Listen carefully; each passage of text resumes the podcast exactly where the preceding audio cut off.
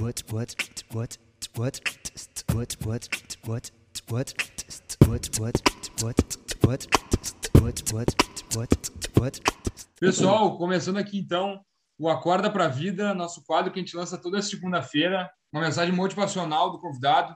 E hoje, o Bitcoiner mais conhecido do Rio Grande do Sul, Daniel Niero. E aí, tudo bem, pessoal? Boa noite. Você falou mensagem motivacional, né? Inclusive, eu estava falando sobre essa, esse negócio essa semana, cara. E eu estava falando isso com, com, com um amigo meu que ele tem. Pô, ele tá com 17 anos de idade. Ele sempre vem me pedir dicas assim, né? Pro negócio de emprego e tudo mais.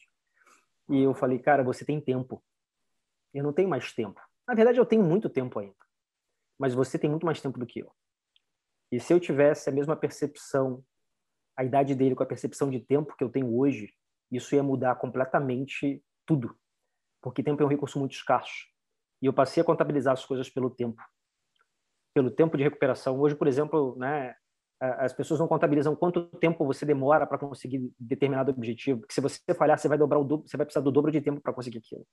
E o que eu sempre falo para as pessoas é, cara, aproveita teu tempo. Porque meu pai que brinca, meu pai é sempre sarcástico e mórbido, né? Eu faço aniversário, meu pai fala: "Parabéns, você está morrendo, menos um ano". Sabe? E, e, e não deixa de ser verdade, porque, cara, a gente tem que usar o nosso tempo da melhor maneira possível para conseguir produzir coisas, porque isso é um tipo de coisa que não volta. A única forma que você tem de, de talvez de economizar tempo é com dinheiro, mas você precisa de tempo para conseguir ele.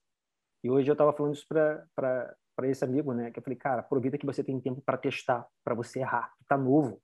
A hora de fazer merda é agora.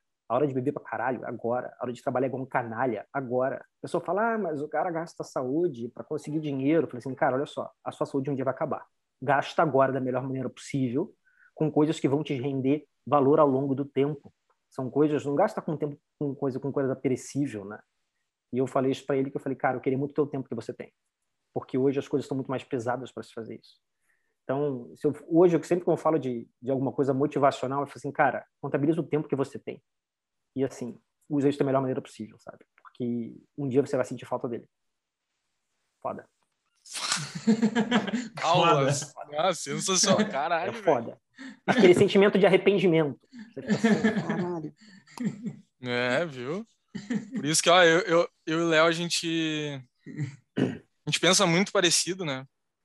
E sempre que eu, eu brincava antes, no início lá da Anshan, que se fosse para comparar eu e o Léo, o Léo é muito mais valioso do que eu. Né? Que a gente faz assim com um jogador de futebol, porque tem mais tempo, exatamente isso. Um jogador de futebol, que quem vale mais hoje, um Mbappé ou um Messi, ou um Cristiano Ronaldo? Óbvio que o Cristiano Ronaldo e o Messi, eles são muito melhores. Porém, o Mbappé ele é muito mais novo, então ele é muito mais valioso. Ele ainda tem muito mais a entregar. É, cara. é e assim, ó, uma outra coisa que eu falo também para as pessoas é, pô, você tá falando, tô- tá com tempo, tá correndo, eu tô falando. Ah, não, Cara, é se verdade. vai, preocupem, vai, vai. se preocupem em ter equity, ter patrimônio.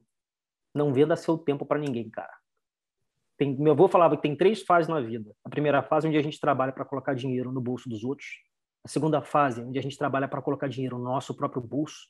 E a terceira fase é quando a gente coloca as pessoas para colocar dinheiro no nosso bolso. Quando a gente repensa sobre a nossa vida, você pensa assim, puta, eu ainda tô na primeira, eu ainda tô na segunda, porque assim, você só tem 70 anos para conseguir fazer isso. Isso passa muito voando, cara. Então, tenha coisas que te façam, que te geram, gerem valor a longo prazo.